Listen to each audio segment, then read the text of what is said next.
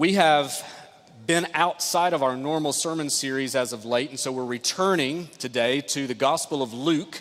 So I want to encourage you to take your copy of God's Word and turn to the Gospel of Luke, chapter 17. We're going to be looking at the first 10 verses there this morning, Luke 17, 1 through 10, as we return to our exposition of Luke. We've been in Luke for a good while now, and so coming back to it this morning, we just spent five weeks in Isaiah, now back to Luke chapter 17. And looking forward to our time in God's Word this morning. Let's hear God's Word as we look at the first 10 verses. Luke chapter 17, beginning in verse 1. These are words Luke penned, inspired by the Holy Spirit.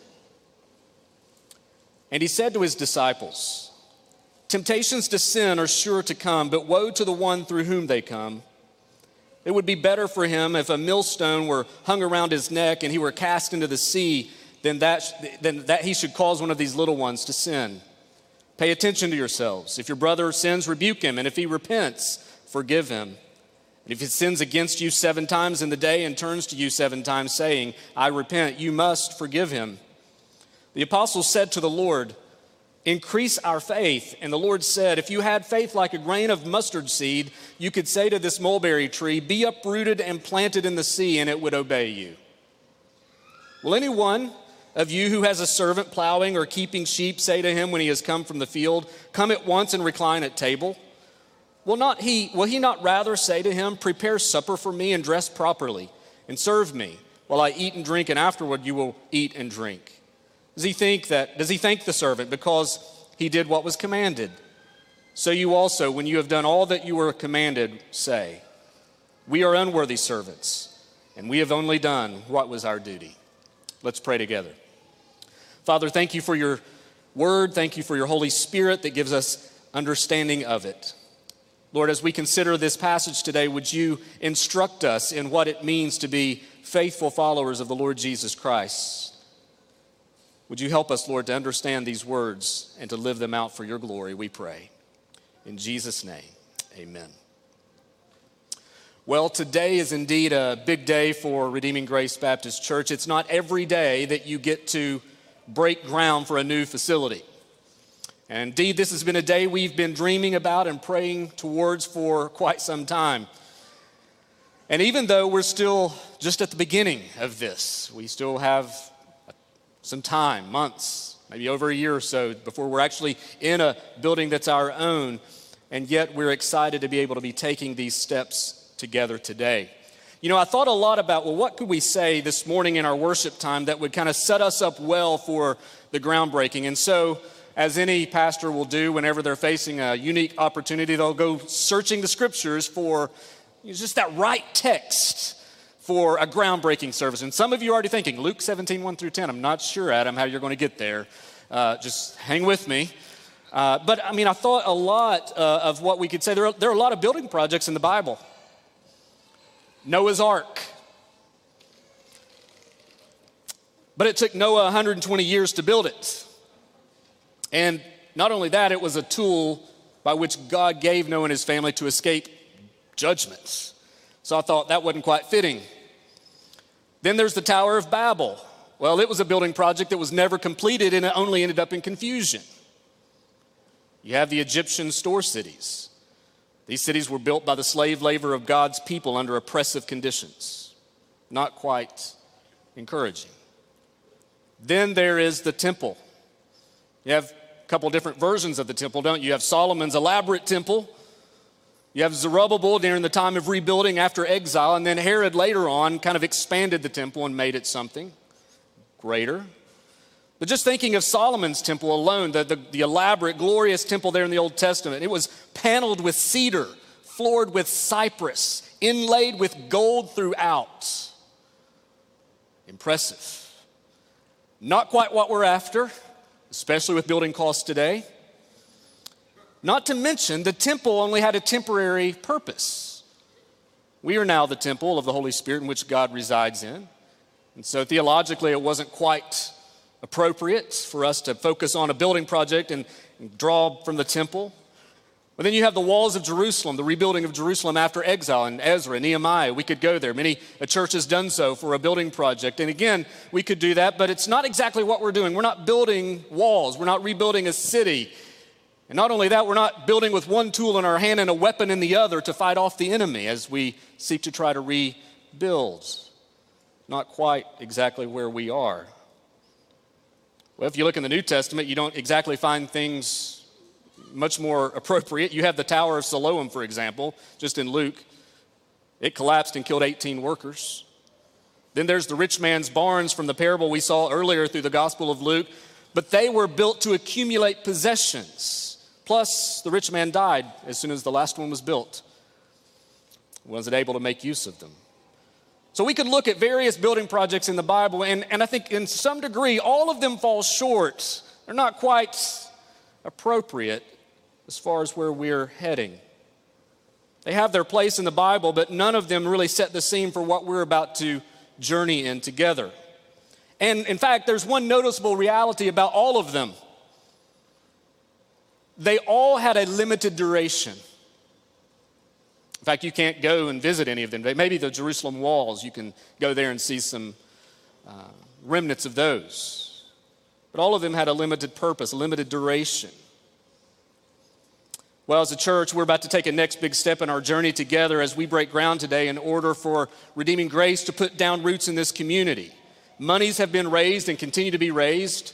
By the way, in your giving through the Putting Down Roots campaign, we just hit the million dollar mark this past week of your generous giving above and beyond your normal giving towards this effort. Plans have been drawn and redrawn and redrawn some more. Countless hours in meetings and here we are, this thing's about to happen. And we realize that the Lord has blessed us with a great opportunity. We're going to have a great tool through a building. And yet, it too will have a limited duration, a limited scope and purpose. By God's grace, hopefully, it will last for generations to come, and we pray that it will. So, as we think about what we're heading into today, it's important to, to say this what we build matters. Yes, the structure is vitally important and praying that it lasts for decades and generations to come, but I'm talking about what will actually meet within that structure. What we utilize that structure to accomplish in the lives of men, women, and children, that will ultimately be what we build, what matters most our priorities over the weeks, the months, the years, the decades, and generations to come. Yes, in fact, this building is going to be a great tool. We're looking forward to it with excitement. But the God we serve and the mission to which He has called us is greater. This building will be good, It'll be a great tool, but it's not an end. It is only a means to a greater end. And that's what I want us to think through this morning. That's what I wanted to highlight using Luke chapter 17 this morning as we pick back up in this gospel. What you find in this context is Jesus is speaking to his disciples and he's calling them to embrace a life with, we could say, a lasting impact, a lasting duration. Yes, our lives and even our buildings will have an expiration date, but our witness and our ongoing impact will not. So, as we think through what's before us today as we think through this passage, I think a good question is this What is it about Redeeming Grace Baptist Church that warrants us putting down roots as a permanent, visible witness to this community? Why would we do that? Well, here in Luke chapter 17, what we see is Jesus instructs his disciples. We see what we can say three characteristics of growing disciples that are right here in this text. And as we walk through these characteristics of growing disciples, I think it's important to see what Jesus is getting at here in their lives individually, but we could certainly apply this to our life corporately as a congregation. We know much of the scriptures are written not just to individuals, but to a corporate context, the church. And so, as we walk through this passage this morning, I want us to consider three characteristics not only of growing disciples, but three characteristics that ought to mark a lasting community of believers. Let's look at them together. What is it that we're called to build? We're called to build a lasting community. But we're called to build a community, number one, that is centered on the gospel, the gospel of Jesus Christ. Verses one through four, Jesus addresses his disciples in regarding sin and temptation, and here he says to them, Temptations to sin or temptations to stumble are sure to come, but woe to the one through whom they come. This, this, call, this, this warning here, he's, he's particularly, he's actually talking about a particular sin. He, he's talking here about the temptation to stumble, to apostasy, uh, to, to apostatize, to depart the faith. Likely he has in mind here someone falling away from the faith through the embrace of false teaching especially with the context of the Pharisees that have been following Jesus along through this gospel and their false teaching. And he's warning here that, listen, be careful. Be careful. There are temptations to sin. They're sure to come. Yes, we could apply that to any sin, but particularly here, he's talking about the sin to stumble away from the faith, to embrace a teaching that will take you away from the gospel. In fact, in verse 2, he goes on to say it would be better to die a terrible death than to cause one of these little ones, a, kind of an intimate reference to his people, his disciples, to stumble, to abandon the truth of the gospel and leave the faith. Thus, the exhortation we find in verse 3 pay attention to yourselves.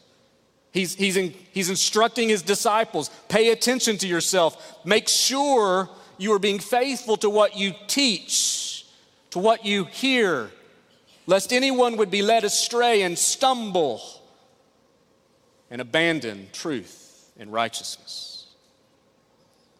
Brothers and sisters, that's what we do each week here with this body of believers. That's what we're doing each week in our sermons, in our Bible studies, in our home groups, in our book circles, in our discipleship groups. We're in essence helping each other pay attention. We're coming alongside of each other and saying, listen, we need to pay attention to what the truth is, to what the gospel is, so that we do not stumble and abandon it. It's one of the importance, importances of the local church where we can come together in a covenant together and be together as brothers and sisters to encourage each other, to exhort each other, to warn each other, to help each other pay attention to the truth. That's exactly what we're called to do. We must be a people that are building up one another in truth and righteousness by instructing in what is true and guarding one another from error. I love what Paul says in chapter 15 of 1 Corinthians. In fact, in fact, he says there, beginning in verse 1, he says, Now I would remind you, brothers, so he's writing to the church as a way of reminder, I would remind you, brothers, of the gospel I preached to you it's interesting. Sometimes we as Christians think that we believe the gospel so that we can become a Christian and then we kind of graduate to other deeper things.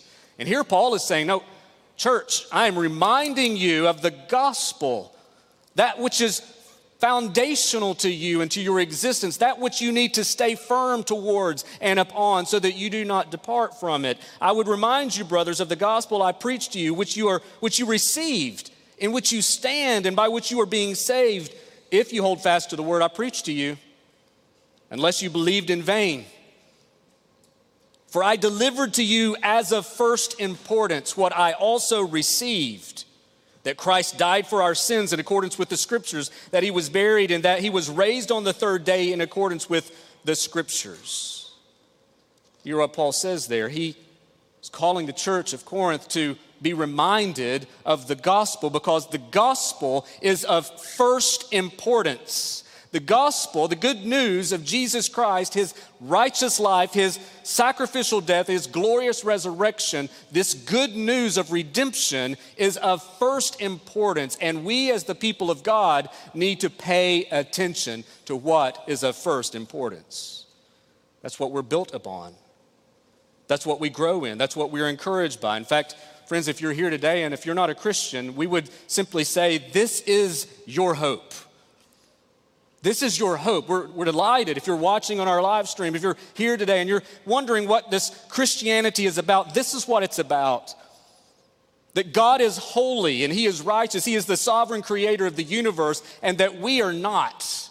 We've rebelled against him. We have sinned and fallen short of his glory, and we deserve his judgment. And yet, God, in his kindness and grace, has sent a Savior into the world to live a life of righteousness, the life we should have lived but didn't.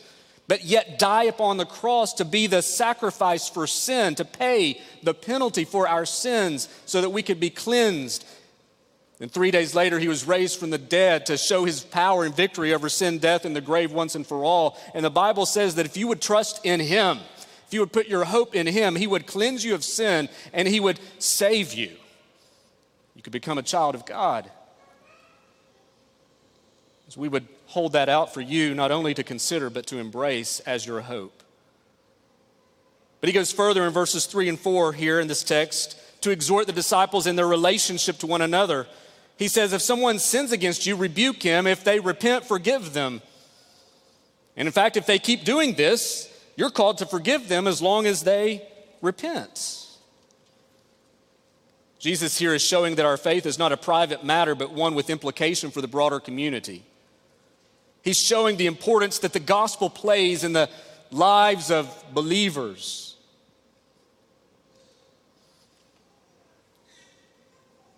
People that are transformed by the truth of Christ and centered upon the gospel of grace.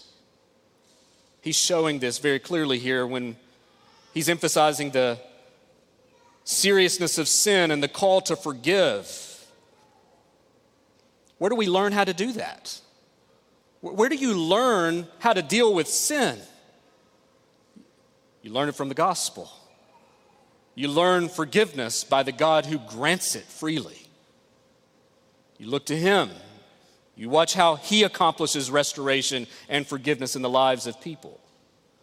And we're called to be a people who know how to deal with sin, but also to be a people who practice forgiveness, a culture of grace is what we're called to embrace. That rhymes, not on purpose. And only by centering our lives on the gospel does this happen. Brothers and sisters, if we are going to build something that lasts, if we're going to build something that lasts until Jesus comes again, it will be that we build a people whose lives are transformed by the gospel and centered upon this same gospel as we live out lives in relationship to one another. One of the main reasons we are putting down roots in this community as a church is because we are unapologetically committed to this good news, to this gospel, and this gospel alone. This is not just one among many that we've just happened to choose, kind of fits us, right? No, this is the only hope the world has. This is the only way salvation happens. The only way for your sins to be forgiven is through the redemptive work of Jesus Christ. And we're unapologetically committed to that. It's because of this gospel, it's because of this inerrant word of God that we want to plant ourselves as a permanent witness in this community to declare these glorious truths until Christ returns. Think about that. We, we actually have the audacity to believe. We actually have the audacity to believe that we and everyone else in this community are sinners. It's not so popular in the world today that, to say that, but we have the audacity to believe it. To actually believe that there's a holy God and creator of the universe who is flawless and majestic and glorious and sovereign and mighty and, and wonderful and worthy to be praised, and that none of us are Him. That all of us fall short of his holy and righteous standard. And yet, not only that, we have the audacity to believe that this same holy God desires to reconcile sinners to himself and to embrace us despite how wicked and evil we are.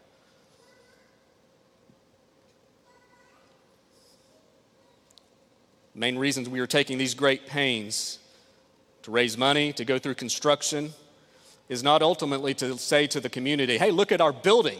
It'll be a nice building. But that's not the ultimate reason to, to, that we're doing this. The main reason we are seeking to put down roots in this community is because we believe that our community needs to hear this message, to be changed by this gospel. This community needs more not less, more healthy, thriving, gospel centered communities that are proclaiming the truth of who God is and who we are and how we can be reconciled to Him. We need churches that show how the gospel shapes and governs our lives as we relate to one another in extending grace and forgiveness to each other. We are people who are built on the truth of God's word and a people who value grace. We believe we have something lasting to proclaim and the fact is is that we want to do so weekly. We want to expand opportunities to do so where we can invest in the lives of others on a more regular basis to, to, to maximize, not restrict, but to maximize ministry effectiveness in this community because we believe the gospel is something that people need to hear and be transformed by. We want to develop this culture of grace, this culture that is built on grace and that extends grace to one another. We live in a day today where, where, this whole new verbiage that we hear of the cancel culture. Listen, we're not about a cancel culture, we're about a grace culture where you can come in your ugliness and your sinfulness and know you're not going to be canceled because we don't like something about you. No, you're going to be welcomed because God delights in you and He wants to forgive you of your sins. That's what we're about. We're called to be a community centered on this gospel, that we would pay attention to this gospel and that we would not drift from it, but to stay rooted in it. That's reason number one. I told you we'd make some sense of this text. Number two, we're called to build a community grounded in faith. Look at verses five and six. Could have been that the apostles hear this instruction by Jesus about paying attention and extending forgiveness, and they might have found that really difficult to hear. Could have been that, or maybe this is a different context, but, but regardless, the apostles respond to Jesus with this simple request increase our faith. And the Lord said, if you had faith like a grain of mustard seed, you could say to this mulberry tree, a mulberry tree would be a big tree with an extensive root system. So it's not something you just go pluck up, right? It's a big tree. You could say to this mulberry tree, be uprooted and planted in the sea, which is ridiculous, right? You just say it. If you had faith, just a mustard seed's tiny. If you had just a little faith, you could say to this massive tree, be uprooted and go into the sea, and it would be done. So, what's going on here? See, the disciples seem to be wrestling with, with, with faith, and they've, they've seen how faith is important in life and in ministry, as, as Jesus has often responded to people with faith by forgiving them and healing them. You've seen example after example after example that so and so was healed. Why? Because they had faith. So they know the centrality that faith plays in their lives. And but notice what he does. He responds to their request, but he but he alters it a bit. He calibrates their request. He says, if you had faith, they're asking, increase our faith. And, he, and he's saying, if you had faith even a little bit, you could do great things. So the disciples know the importance of faith, and Jesus wants them to understand, though, that even a small amount of genuine faith can lead to incredible, ridiculous kinds of things.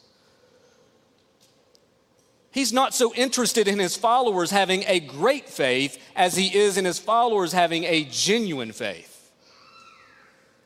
There is a potential error that Jesus wants to correct here in the disciples' request. He's not rebuking them, he's, he's helping them, he's, he's instructing them here. So, this potential error, what would that be? Well, I think Pastor Dale Ralph Davis highlights this well. He talks about faith and he says this He says, faith by definition clings to God, casts itself upon God's power, rests in God's strength, and relies upon God's adequacy. Then he says this We must not make an idol out of our faith our help is not in our faith or in the amount of our faith, but in the Lord to whom faith clings. Think about that for a minute. He says, We must not make an idol out of our faith. Our help is not in our faith or in the amount of our faith, but in the Lord to whom our faith clings. There's a real temptation to make an idol out of our faith A request for an increased faith could actually be an act of unfaithfulness, depending on our motive. In other words, pursuing great faith could make God unnecessary if He is not the object of it. One of the continual things we must remind ourselves is that we ought to be a people of faith. But we're not running around with faith meters trying to figure out how much faith you actually have. We're simply called to trust the Lord, to cling to the Lord. Even if you're weak and, and your faith is wavering, to cling to the Lord. And even through weak and wavering faith, God can do glorious things. And if you're tempted to, to focus on the amount of your faith, then, then the object has become you. Faith has to have an object, and it is, trust me, friends, it should not be you. It should not be me. Should be the Lord. As brothers and sisters, as a church family, we are called to continue to trust the Lord. One of the things we must continue to proclaim, cultivate, and model here at Redeeming Grace is that we are to be a church with a genuine faith. I, I, could care less if people out in the county and in other places say, that church, they have a great, they have great faith. No, I want them to say, they have faith, they trust the Lord. God is great. And despite our feeble efforts to trust, I want to be known as a people in this community that is trusting God so that He gets the glory. We don't want our faith to get the glory, we want God to get glory. Friends, and that means we must be a people who know, and I know you know this, church, that we are a people who serve a really big God. And we want to continue to proclaim this really big God to this community and to the ends of the earth.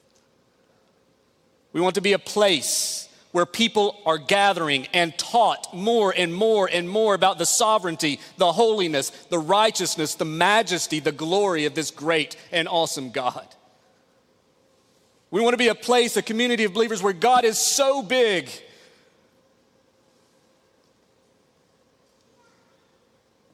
That we trust Him even with the littlest of things. Redeeming Grace is a group of believers who have a big God theology, and we know that He, God, can do all He pleases.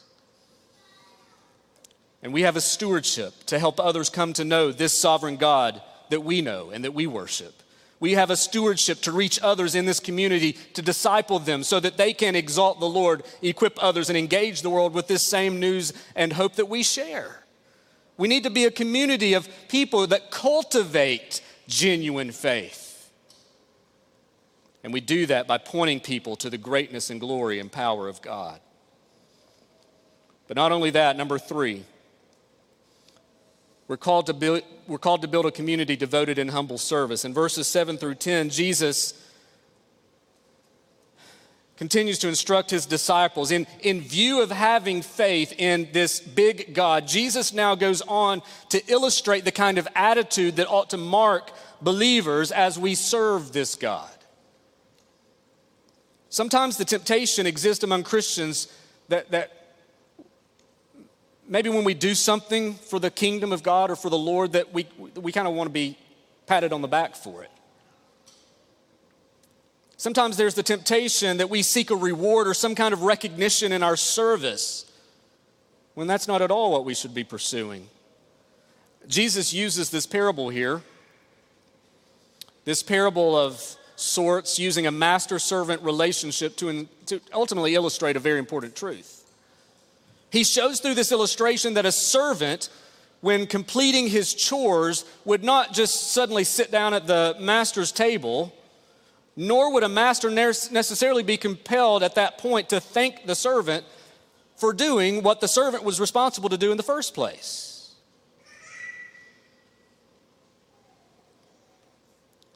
In other words, service does not entitle one to a seat at the table or a thank you card from Jesus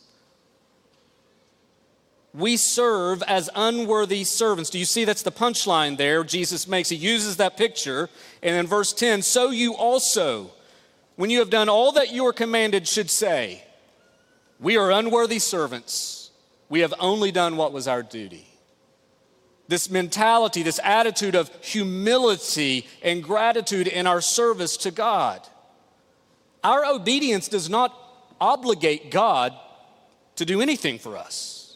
Listen, if you think that, you're getting the gospel backwards. He's done amazing for us already. I mean, think about that. We, as recipients of grace in the gospel, already have a seat at the Master's table. We've been loved from before time. We've been pursued, called, adopted as sons and daughters. We've had our sins forgiven, and we've been promised a glorious eternity.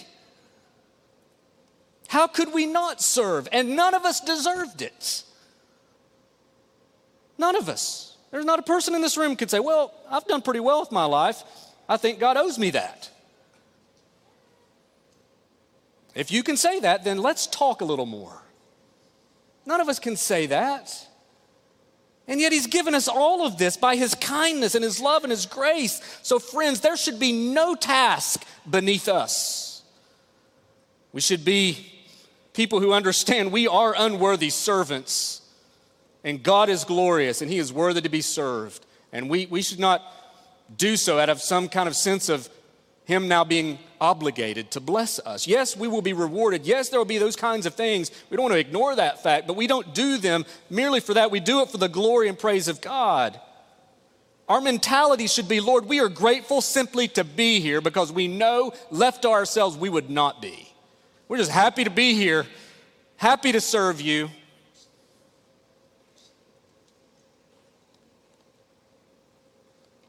Be it applied in so many different ways, whether that's taking a rotation with the children's ministry, amen, children's ministry workers, whether that's serving as a greeter, whether that's ministering in some capacity as a teacher, whether that's simply loving your non Christian neighbor, simply being a wise steward with your time, talent, and resources, could be even giving up all you know here and going to the ends of the earth to plant yourself in some strategic place for the purpose of the gospel where people have never heard about Jesus.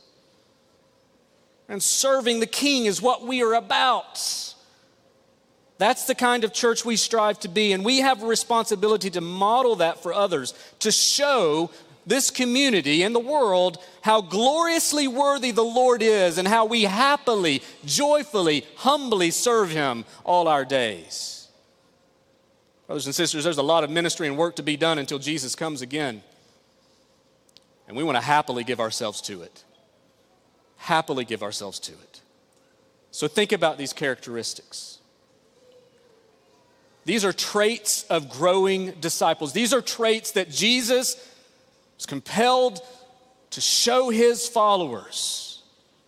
And as we hear them this morning, I want you to first think and, and look within and, and just consider before the Lord this morning how you're doing in these ways, in these areas.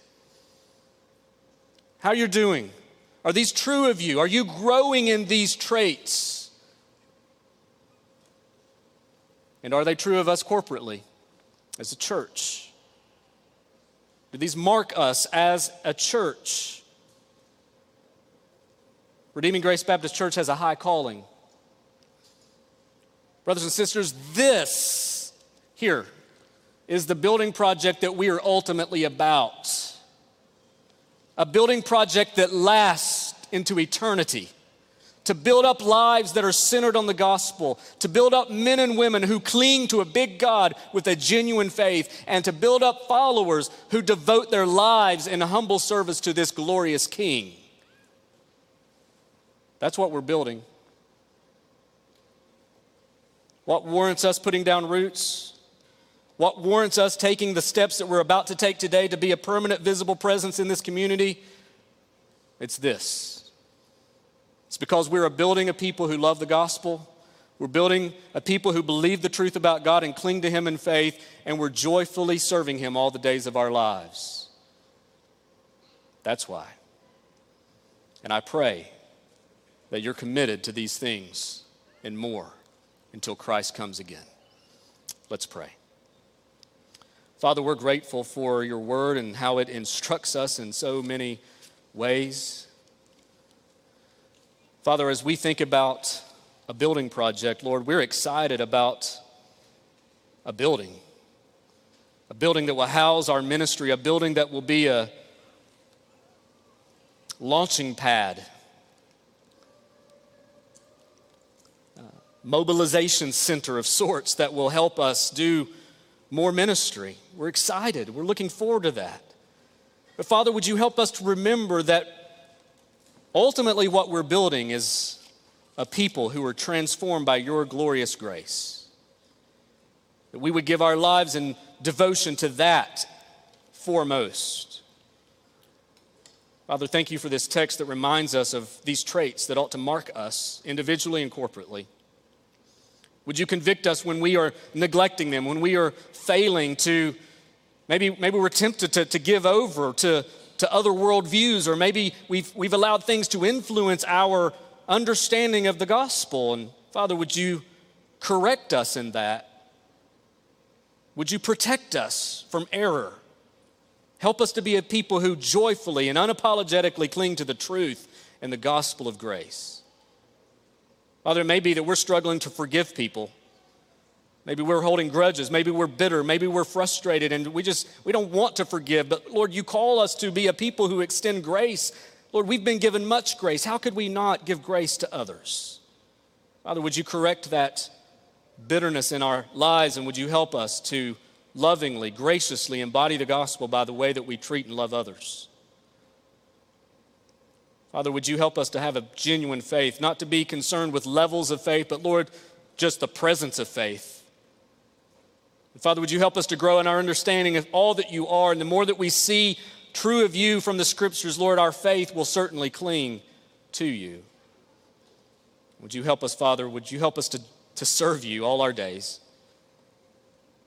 Father, it may be that some of us find ourselves here today and we, we Maybe we've just not been serving humbly and joyfully.